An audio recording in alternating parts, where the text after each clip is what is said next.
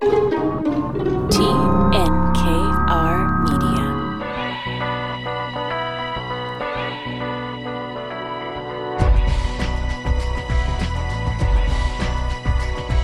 Welcome back to Inspiring Entrepreneurs Montreal, showcasing stories from outstanding business people. My name is Dan Delmar, along with Mike Newton of BDO Canada. Hey, Mike.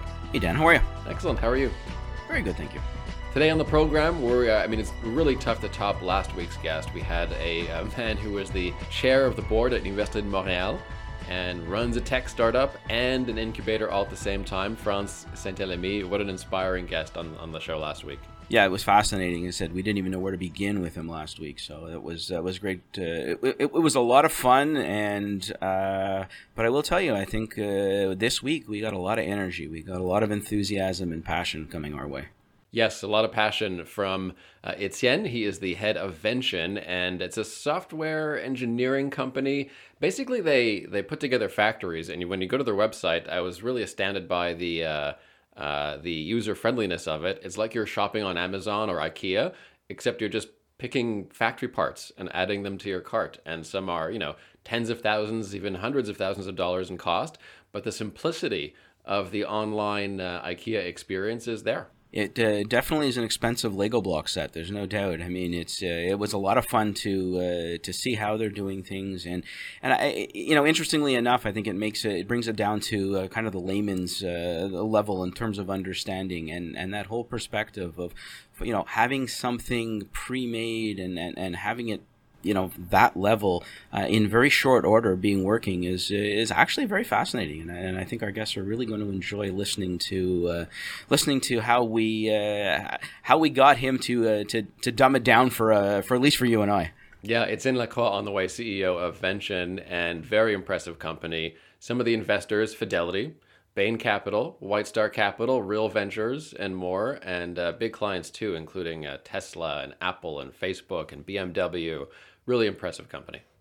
Yeah, definitely a company that again is, is showing the strengths of Montreal's uh, marketplace, and uh, again showing the appeal of foreign investment into uh, into Montreal's companies. And again, it's, uh, it's it's what keeps our economy going, and, and it certainly is is great to, to see these things feed feed upon themselves in, in, in a sector that uh, you know continues to play so well in the tech in the tech world.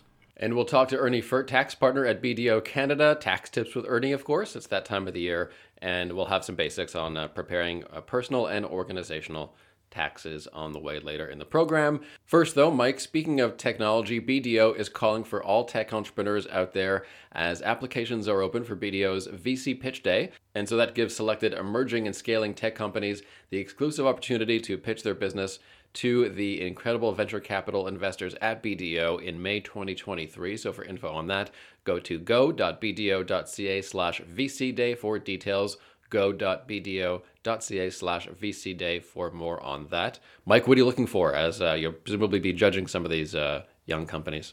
I mean, it's you know somewhere between obviously the, the, the ingenuity and the invention side of things, but also as, as you start looking at these things as the practicality, right? I mean, it, there's some great ideas out there that don't always have the practical element to it, and and a very large part of a lot of these deals is the people that are that are working with it as well. I mean, I've seen guys that have made you know uh, great inventions over the years that just couldn't get them off the ground because they couldn't put a good team together, and I've seen other other things that we've uh, we've we've seen going. Yeah, you know, I'm not so sure about that. But man, they had the right people in the right environment. So I think, uh, you know, really looking for a good mix between the technological side of it, but also the players.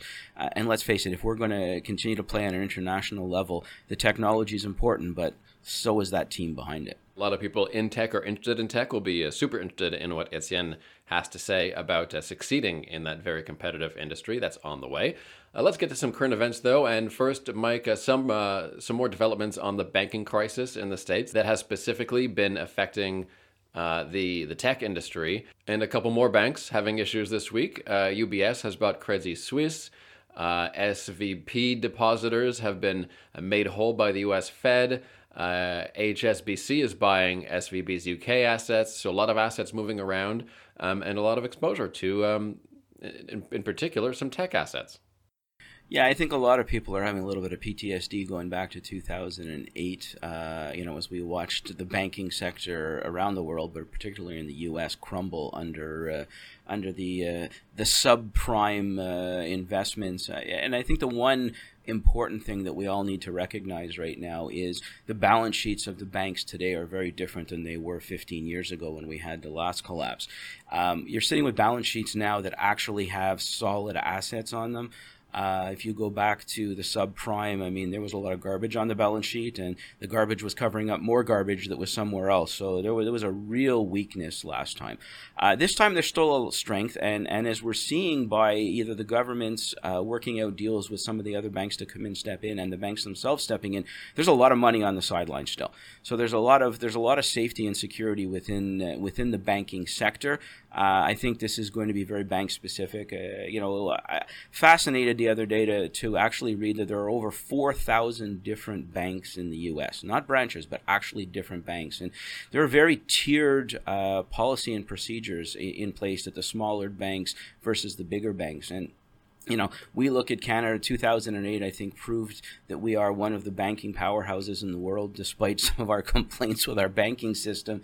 Uh, you know, the, the, the, way we keep reserves, the, the, the, way we handle deposits and investments are very, you know, very solid. I think the bigger banks in the U.S. have learned that from the last time, but I think a lot of the smaller ones are either uh, sitting in the tech industry and are overexposed or have done a really poor job of matching assets. I mean, I'm still trying to figure out how banks at that level, you know, can have such a massive run on cash uh, and not have any cash on hand when it's all been invested in a long-term basis. So there's just this incongruence between the actual investment itself uh, and the access to cash that they have. And, and part of what you're going to see is we're going to continue to see assets being sold at re- reduction uh, in the market as they try to realize cash. And if you look at your, you mentioned it before, the SVB branch of, of uh, the UK branch that was bought up by HSBC. I mean, HSBC's paid one pound, one pound for the entire SVB UK banking uh, platform,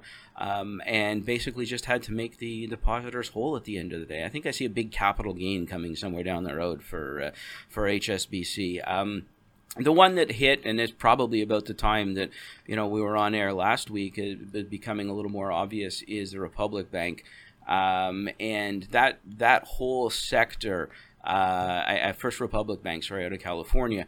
I mean, there was two issues with that one. One is uh, insiders dumped about 12 million of stock before the 70% on the collapse. So, you know, now those things are kind of hard to bypass. It means that there's there's something going on that, that people are seeing, and I think that reduces uh, a lot of uh, credibility within the sector. Um, but on the upside, you know, uh, I think it was six banks at five billion a pop uh, put money into to create liquidity for uh, for First Republic Bank. So again, there, there's a lot of support that is not necessarily coming from the government coffers, which was public money as we saw in 2008, but is really finding its way from other banks that are they're seeing an opportunity to uh, to take advantage of situations. Having said all of that, always somebody going to be left holding the bag at the end. What kind of role do you do you think social media played? Because we know the panic uh, was fueled to some degree by social media and uh, blew up perhaps uh, quickly. I mean, uh, you were mentioning I think it was forty three billion dollars traded in one day. So social media, social panic, having uh, something to do with that certainly. Yeah, SVB Bank. They said in the first 24 hours after the, I, I guess the the fear mongering uh, uh, took place, 43 billion dollars was moved around at SVB, and they said the majority of that, I don't know the exact percentage, but you know 65 70% of that was in the first hour or two and all of that was fueled by the tech industry itself and its own ability to uh, i guess feed feed the frenzy from a social media side or within. So you know that influence on on this i mean we, we, we go back to you know we've all we've all at some point seen, you know, It's a Wonderful Life and the run on the bank and, uh, you know, showing up with your wheelbarrow to get your cash in South American countries so you can take it home because of inflation. And, you know, we're not talking about a world like that anymore. We're talking about an environment where, you know, in, in, in the span of 24 hours, 43 billion dollars can leave and move move around the system. I mean, that's that's that's that's GDP of many countries. Speaking of social media, social panic, I would, I would go back to the, the panic over Eli Lilly and company. Uh, this happened in November. So uh, a silly rumor started on Twitter they were going to give away insulin for free, which sounds like a great idea personally, but it was not true. And their stock, I'm just looking now, has actually not recovered since then. It's still about you know forty dollars off the stock price it was in November following that social media panic. Dan, it raises the question, obviously, on, on you know what is social media and social media platforms' responsibility to curb rumors and, and and how do we deal with these things? I mean, we had this conversation a few weeks ago when we were addressing the whole discussion of uh, China, the you know the the that whole TikTok scenario, and where's if and where is there a responsibility here? So you know when you look at an Eli Lilly and you you look at this discussion that I don't know where it started, but I sure, certainly from a from an Eli Lilly perspective, we know where it's ending right now, and that's not in a great place in the market space. And we've had a lot of these. You know, where where are we going to take our responsibility on social media going forward? And and is this become freedom of speech to the nth degree? And there is no, I don't want to say censorship because that's way too harsh, but some kind of moral obligation to make sure some of what's going out there is is real. I'll just end on this because I'm, I'm big on free speech. I, have always studied liberal philosophy on this question, and the, the big phrase that's popular to mitigate these debates is often my right to swing my fist ends where your nose begins. However, when you apply that logic on online social media, super powered by algorithms that are designed to promote misinformation, according to studies, six times faster than the truth, where does free speech uh, land there on the internet? So it's not really free speech if it's weighed against the truth. I agree. I mean, and, and I think that, you know, as we've been told on many occasions uh, in the capitalist world, we need to find a new definition for profitability. Uh, I think we need to find a new definition for what really is fair in terms of in terms of free speech in, in these environments. Inspiring Entrepreneurs Montreal and those in tech in particular are going to be very inspired by Etienne Lacroix of Vention. Uh, certainly not at all uh, a fly by night uh, crypto uh, kind of situation. No, he is building robots and, and helping people build factories and uh, getting you that equipment sometimes overnight. Etienne Lacroix, CEO of Vention. Etienne, welcome to Inspiring Entrepreneurs. Thank you, Dan. Thanks for having me today. So the first question is the easiest. What is Vention? To some extent, Vention can be qualified as industrial Lego. Our mission is to democratize industrial automation. And we do that with a self-serve platform where practitioner of the field, manufacturing professional, can go online, you know, design robot cells and automated equipment by themselves using virtual Lego parts, automate those machines, order them, uh, and deploy them all that with software assistance. To some extent, we're putting the tools in the end of uh, you know millions of practitioners that can now automate their uh, factory by themselves as a result of the uh, simple user experience that we're bringing to them. To give you a sense, Vention right now is around um, uh, 3,000 uh, client, around 350 employees with offices in Montreal, Berlin, and Boston. I read the website. I listen to you talk. It's surrounded by Lego. Uh, you know, there, there's there, there's a little bit of engineer geeking, I guess, going on in uh, in this side of things. Uh, you know, the, the, the website talks about how you were dismantling VCRs and building full size airplanes and suspension bikes. And the meantime, my father was yelling at me for putting a puck through the garage window again. So, uh, you know, how can you dumb this down for the rest of us in terms of uh, what what drives you there and, and and what this looks like? Well, let's start with how how come I got there. Um, always been passionate about building new things, you know, product development. In fact, when I was a, a very young kid, I told my dad I wanted to become an, an, inventor. He told me that was not a job, and I had to become an engineer, uh, which uh, which I did, um, you know, a little bit later in my career. And being passionate about product development, you're passionate about the software that enables you to create those products. So we call them CAD software. And around 2014, it was actually possible to create 3D, um, you know, engineering 3D in the browser, you know, create stuff in 3D in the browser. And as soon as this was true, the workflow of Vention, the mission of Vention became possible. This kind of single places where engineers can go online in their browser and design real machine, like with those virtual Lego parts online and, and eventually uh, order them. this was basically replacing a workflow I had done myself as a very young and eager engineers between 19 to 24 years old, probably hundreds of times, designing backdeck machine in the, what I call the traditional way for company like uh, Messier-Dowty and Montupet and others. And suddenly that that very kind of cumbersome user experience became very, very simple and very fast. We can imagine that all those steps could take place in the browser.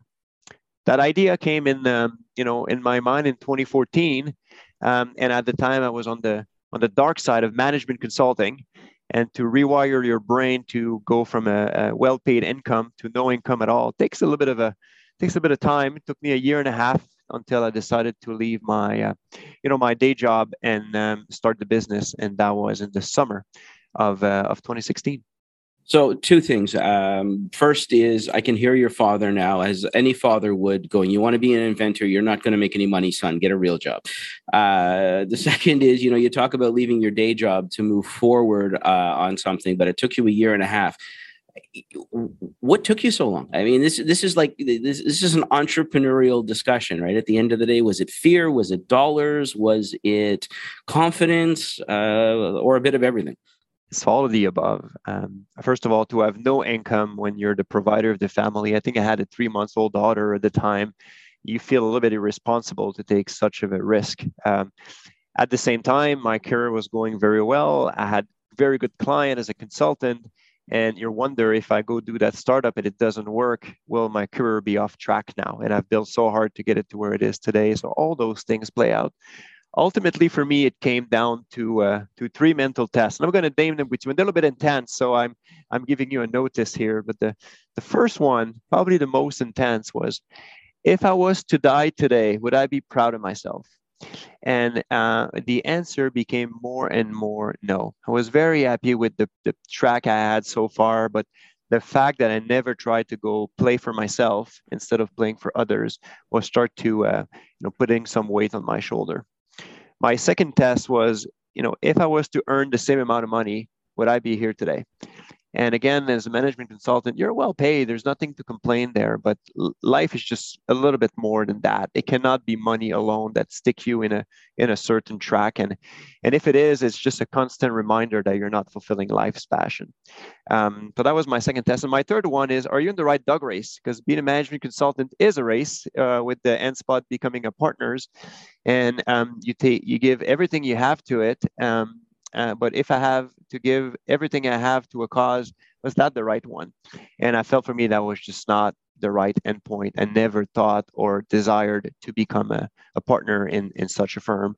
Um, and those tests became true over and over again every time I was asking it to myself. And eventually I got the click that it was time for me to absorb all those risks very interesting because it, clearly there's an entrepreneurial spirit that existed even while you were working for somebody else. And just the just the the the the strength to ask yourself those questions and make make the move in and of itself is uh, i think is what decides the difference between running and owning a business and being an, empl- an employee. And, and you know we've had those many conversations over the years on this show as well as you know in our own firm. Some people are employees and some people are entrepreneurs. And you you, you can't necessarily squeeze a square peg in, into a round hole. Uh, the other thing that that entrepreneurs deal with is failure. Uh, you know, you're making errors. You're doing. What are some of the things along the way that you did wrong that you would do again? And what are the things that you did wrong that you go, no, you know what? I would do that wrong again because I learned so much from it. I think one thing you learn is is uh, we go quite fast at Vention, but if I had to do it again, I think I would be able to go even faster with the confidence that I'm that I'm not pushing people too hard, right? Because as as most people, you do a lot of introspection. You want to make sure you're you're inspiring, but you don't want to burn out people either, right? So you're always navigating those two lines. And my own level of intensity might be very different than the level of intensity than some of the employees that we have today. Um, but redoing it again, I would probably be able to go even faster and uh, while protecting the happiness of everybody, right? Because you learn a lot about the fastest path from A to B as you're building those um, those businesses. The rest of the lessons I've learned are, are so tactical. no, we should have hired five account executives sooner, you know, six months. And at the time, it would have like doubled the valuation. You know, th- those little tactical thing in the big journey doesn't change much, but in a very short journey, it does change quite a bit, uh, but very, very tactical. To go fast is what you know is what you learn. You know, doing it again, you know, the the amount of fear that I would have or the amount of perceived risk that I would have to do it again would be a fraction of probably what I had to endure for the first time you're doing it. I appreciate you being forthright about your intensity and when you're at that level, you know, pressures of investors and all that that's that's inescapable. What do you do to unwind? How do you do to manage that intensity in your downtime? Not a lot. I think as a as an entrepreneur um, that build uh, an I I grow business, your entire life, and what I mean by that is your entire life is minute, has to be geared towards that mission. And my life is entirely structured around making Vention successful from my downtime, my uptime, the time that I have with family. Everything is optimized around that single mission. But um, uh, one thing I do to stay sane is I run a lot. So I run and running is interesting because I still work. I can write my investor letter when I run, you know, in my head and memorize it. I can think about my next management meeting and what type of tone and positioning I will take. You know, I can do a lot of thinking when I'm running, um, but at the same time, it remove a lot of stress and um, bring clarity to your thought. So I run. I run a lot. I spent a lot of time running for myself over the years too, so I just can't seem to get away. Um, you know, I, what I what I find fascinating on the intensity discussion is managing intensity with a team around you. Not like you, you mentioned earlier, not everybody has the same feelings. I think you need a core group of people who have similar intensity and similar interest in order to tolerate uh, the intensity. It's it's not always easy living with an intense individual. No, it's not. And you, you surround yourself with also people that are are damper to your intensity, right? You just um, and it create balance in the organization. Like the the CEO and the exec are incentivized in such a way, and I think it would be unrespectful to believe that everybody should behave um, accordingly, uh, considering the level of incentivization change uh, as you go through various roles in the business. Um, but you um, you know, as the one that leads the march forward, I think you need to to role model as much as you can and being respectful that some will take different choices for various very good reason. But you need to be the one that march the drumbeat. And from a leadership perspective when you're the one um, in the weeds working with the team and that ask yourself probably more than you would ask everybody more people are just willing to follow than if it was just me telling and not doing Etienne, um, we were talking about uh, about the product a little bit. I'd like to dig in a bit more to the system because I see on your website here, and from a, a, content marketing perspective, I have to say it's, it's pretty fascinating because you can basically add stuff to your cart that are parts of your factory. I mean, uh, and some are quite valuable twenty, thirty thousand dollars here. I can see uh, very complex equipment. But the website seems pretty easy. I mean, almost like Amazon. Is is t- tell us about the uh, the concept there. I think the analogy of Amazon, IKEA is often used, right? So, the you know the the the journey that our uh, typical users will take is to basically uh, go in their browser and start a new design in a 3D space that run within their browser. And in this environment, they can um, you know, uh, Lego design their own machine, whether it's a robot cells to palletize or to do pick and place or to assemble a, a given finished good. And as they, uh, you know, connect the Lego parts to one another, they see the price of their machine being added up. Uh, so they have price transparency. But because they design in this environment, we can help them with a lot of guidance. We can recommend the next best part. We can make sure that their design respects some laws of physics. Uh, we can make sure that uh, none of the component will be missing at the end. And, then, as you would do on a lot of website, you can um, uh, uh, uh first of all automate it in a low code, no code environment. So we even somebody who've never programmed a robot will be successful in this environment to get the robot to move from A to B and perhaps to come back at a different speed and program all those motion and and then simply order as you would to your point Dan on on Amazon for instance and we'll uh, pick pack ship your very own machine uh, in an IKEA format. You'll get it you know roughly the next day or a couple days later ready for you to assemble. But we'll guide you through those steps as well. Equipped with your browsers. We'll guide you with the software assistance to the act of assembling, wiring, turning on your machine, putting the software on it, and deploying it successfully to your shop floor, right? You know, we are still at the beginning of that of that industry and that motion of giving the tool directly to the practitioner uh, of the factory floor. Um, there's a long way ahead, but the uh, amount of use case we can support today is already quite quite valuable for our client. There's significantly more work ahead, but there's a good amount of work that was done already. Interesting. So I guess unlike my IKEA builds, there's not supposed to be parts left over at the end. Um, you know, the, the, the, tough, the, the, the, the part I'm having a hard time putting my head around, and maybe that's the numbers guy in me and not the engineer in me, is the simplicity with which you talk about the assembly. I mean, how much customer support is needed? How much am I if I if I decide I'm going to I'm going to build a widget? I mean, wh- how are you walking me through this? Is this on site? Is it on the phone? Is it hmm. both? Yeah, this is a great question, and and this is not a zero one answer. This is a spectrum answer. Uh, you might be decided to do something very simplistic, perhaps just a pedestal with a robot on it, and if you need support, you're going to call the customer success team, and we're going to answer you within, usually within five minutes, and we'll assist you right there. But this is a pretty simplistic cases you know, some other clients are designing full assembly line with several robot arms that all works in coordination to one another. And, and obviously the project like this will be a little bit longer, probably four weeks, right? From the ideation to the delivery and commissioning. And we have various services to support their client up to the deployment here. Yes, we have software assistance, but for a more massive project like this, uh, we can go up to sending some of our technician on the ground as well. So, you know, at the end of the day, if want to have a client who comes back and is engaged with us, we need to make sure that his deployment is successful. So, and for us, that doesn't stop with the website transaction; it stops when the machine is running on the factory floor. Interesting. Are you are these technicians on staff? Are these people that you have, or are you outsourcing? No, no. We have a team. We call them the delivery team, and uh, they uh, travel around the United States and Canada to go uh, help our clients that are doing more complex uh, or very complex type of deployment.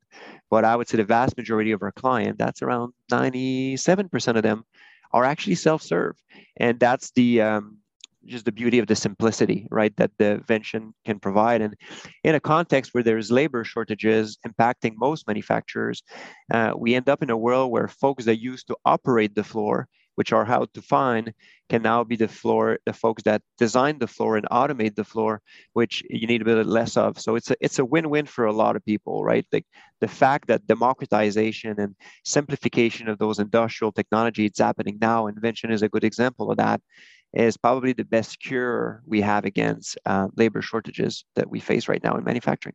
So if I order today and you're going to send it to, me tomorrow, I have to assume we're not starting from raw materials necessarily when we're putting this through. What's the what's the assembly process or the manufacturing process before it goes out to it? Is there lead time? Are you guys, you know, assembling parts yourself? Kind of give us a little bit of that, uh, I guess, the shop mentality here. Yeah, so around 50% of our customers get their order shipped the next day, right? And based where they are, they're going to get it usually the next day or within two, three days from that point of all in North America and Europe. Um, but we don't manufacture part custom to our client. That's why we have those Lego parts, right? Industrial Lego parts, robot arm, conveyor, structure, sensor, motors, and they're all ready to pick, pack, ship, you know, in your very unique IKEA box right? So that's why when you order today, if you order by 4:30, uh, luckily for you, you'll go probably on the evening shift where we're going to pick back that order and is going to ship probably the following morning or something like that. Uh, the process of deploying, interestingly, is actually probably easier than IKEA, and hopefully you will not be ended up with loose parts because we do give you just like IKEA a step-by-step you know, printed instruction.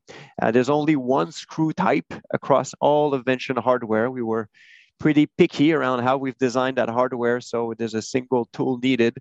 Um, uh, but but joke aside, you will end up with probably around four or five percent of excess screws because we do put that excess in it. So we don't want to hand you up with IKEA to your point where you do have some extra part, but you're missing a screw. And that's the one thing that we do a little bit extra here. So this is not a shoestring budget. This is not an organization that you start with, you know, five grand and and you're rolling cash flow on a ten ten thousand dollar a week budget. I mean, obviously there's some significant investment here. Uh, you've had a number of partners along the way. Do do you feel comfortable talking about uh, not necessarily individual partners, but maybe the strategy that you you have behind using them and why you chose some of the partners? Yeah, it has to start with the markets you're in, right? And industrial automation is a massive massive opportunity, right? It's a market of 180 billion dollar at the TAM level and around 64 billion at the SAM level. And when you're in such market and you have such of a clear value proposition, you cannot take that space using your own money. It's, you're never going to get there, and you have to use outside capital. In our case, it was from venture uh, venture partners. So we were very lucky over the years because we assembled our our pool of investors, uh, making sure that each of them plays a distinct role. So very early in the adventure, we had White Star Capital from here in Montreal that joined us. Right after, we had Bain Capital from Boston, uh, a city I have tie with, and we went to pick expertise in this case that had deep expertise in robotic as a fund. More after that, we went to pick shop, um, uh, Georgian Partners in Toronto, right? The fund that uh, helped create Shopify, the best venture fund that we have here in Canada. Very excited to have them. And more recently, Fidelity joined us as well. And Fidelity is a massive investment house. And, and there's an intent here as well is to make sure we continue to professionalize uh, our investor base um, because we're in a market that will command that type of investors. And what is a better way to learn than now uh, to we're getting ready for those moments. So as, as we wind down quickly here, where are you going with this? What are your goals? What are your objectives? I know it's not a one minute question, but you're going to have to answer it in one minute. So yeah, no, and uh, I think what's interesting is again is is the market and the fact that right now we're significantly ahead of the trend on democratization. You know, through my career, I've always been an industrialist, right? I'm a very passionate about industrial business, and now we have a chance to build a massive industrial business right here in Canada, and I'm quite passionate about that. Um, we have the opportunity eventually to be an IPO uh, ready company, a public company. Uh, we have also the opportunity to stay private if we wanted to. Um, we'll have to navigate those questions in the coming in the coming years, but the market ahead of us is so large, right? The two biggest players in that industry is Siemens and Rockwell, and do respectively 15 billion and 7 billion of revenue, not a valuation of revenue right? And and we have already a significantly head start in that new trend, that new divide of the market between the simplify uh, market and the traditional market. So we have a very rosy future ahead of us here. And we'll get to Etienne Lacroix's one piece of advice for inspiring entrepreneurs. The CEO of Vention shares his thoughts in a few minutes. But first, let's turn to our expert. Ernie Furt is a tax partner and occasional guest host here on the show with uh, BDO Canada. Ernie, welcome back. Thank you. Always a pleasure to be here. And Micah, apparently it's tax season, uh, I'm told.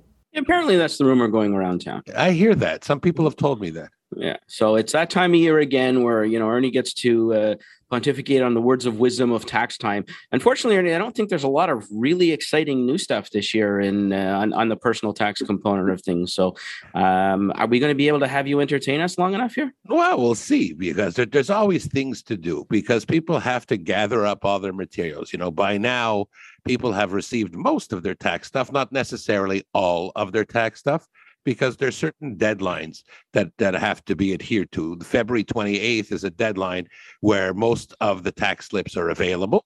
Uh, that is like a T4, a T5, your RSP slips, uh, which can be March 1st as well. Uh, but there's another deadline, which is March 31st. March 31st is for trust uh, returns and trust information returns and partnership returns.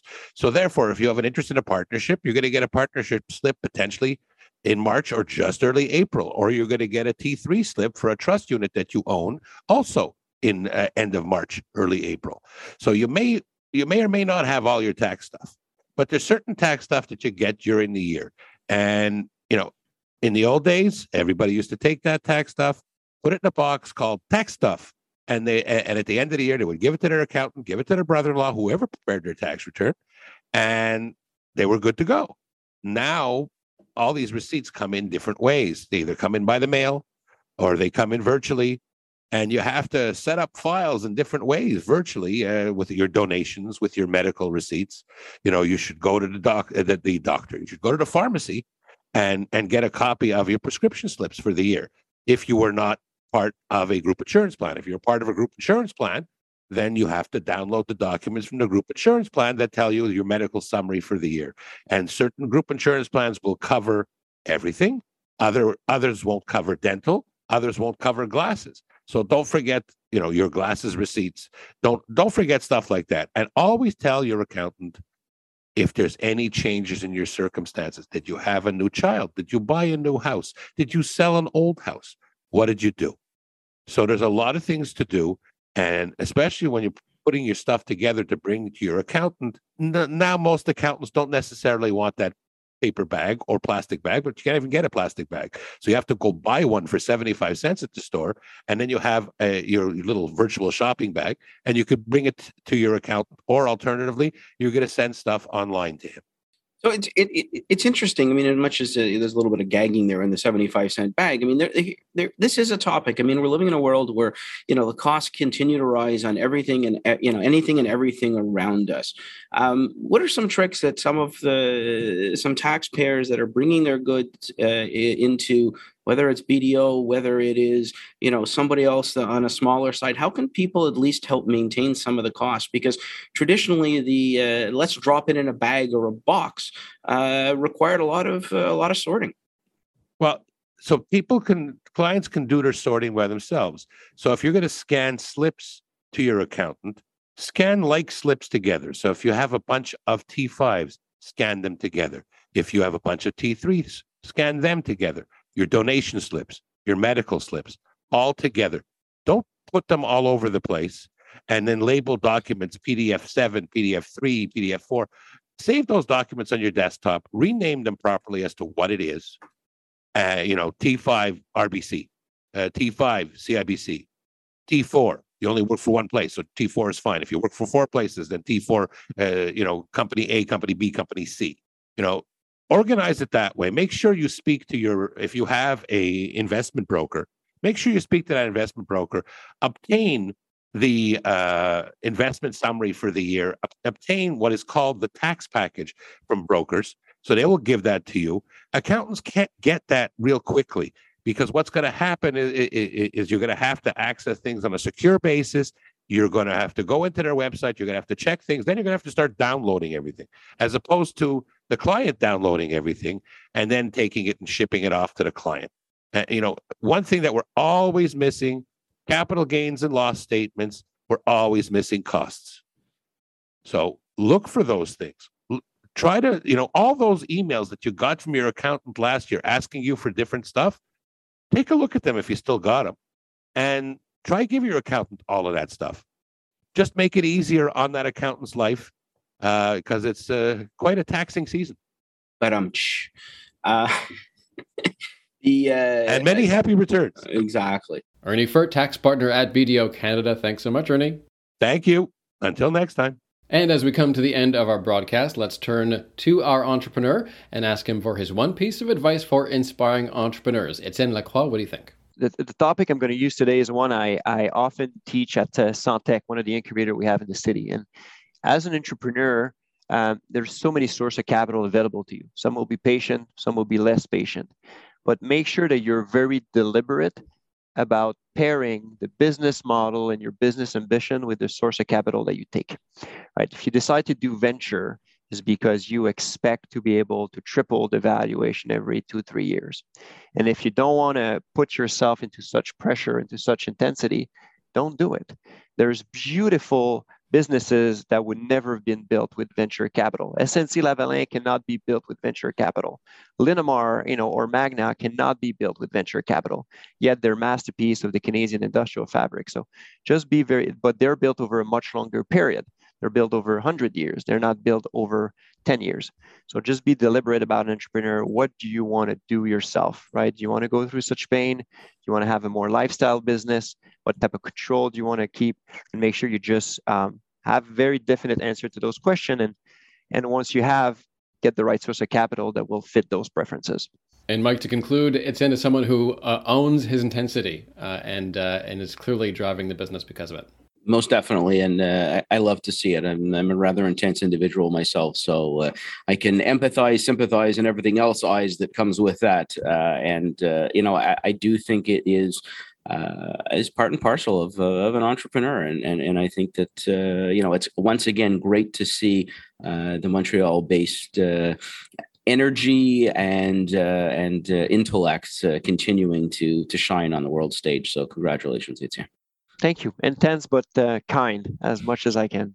Yeah, I'm not sure my wife would agree with me on that one. She'll say I'm intense, but the kind one's a whole different conversation. Now I have to try to not put a robotic arm into my shopping cart here, so I'm going to leave it there. Etienne, thank you very much. Fascinating conversation. Amazing. And I think one of my salespeople will likely call you if you leave it in your cart for too long. Please. Don't forget to subscribe to Inspiring Entrepreneurs as a podcast uh, on iHeartRadio, iTunes, or your favorite platform, and log on to the website inspiringentrepreneursmtl.com for hundreds of local entrepreneur profiles. See you back here next week.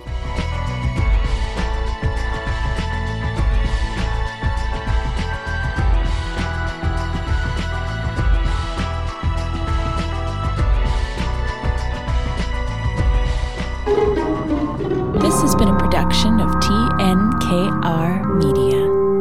Good talk.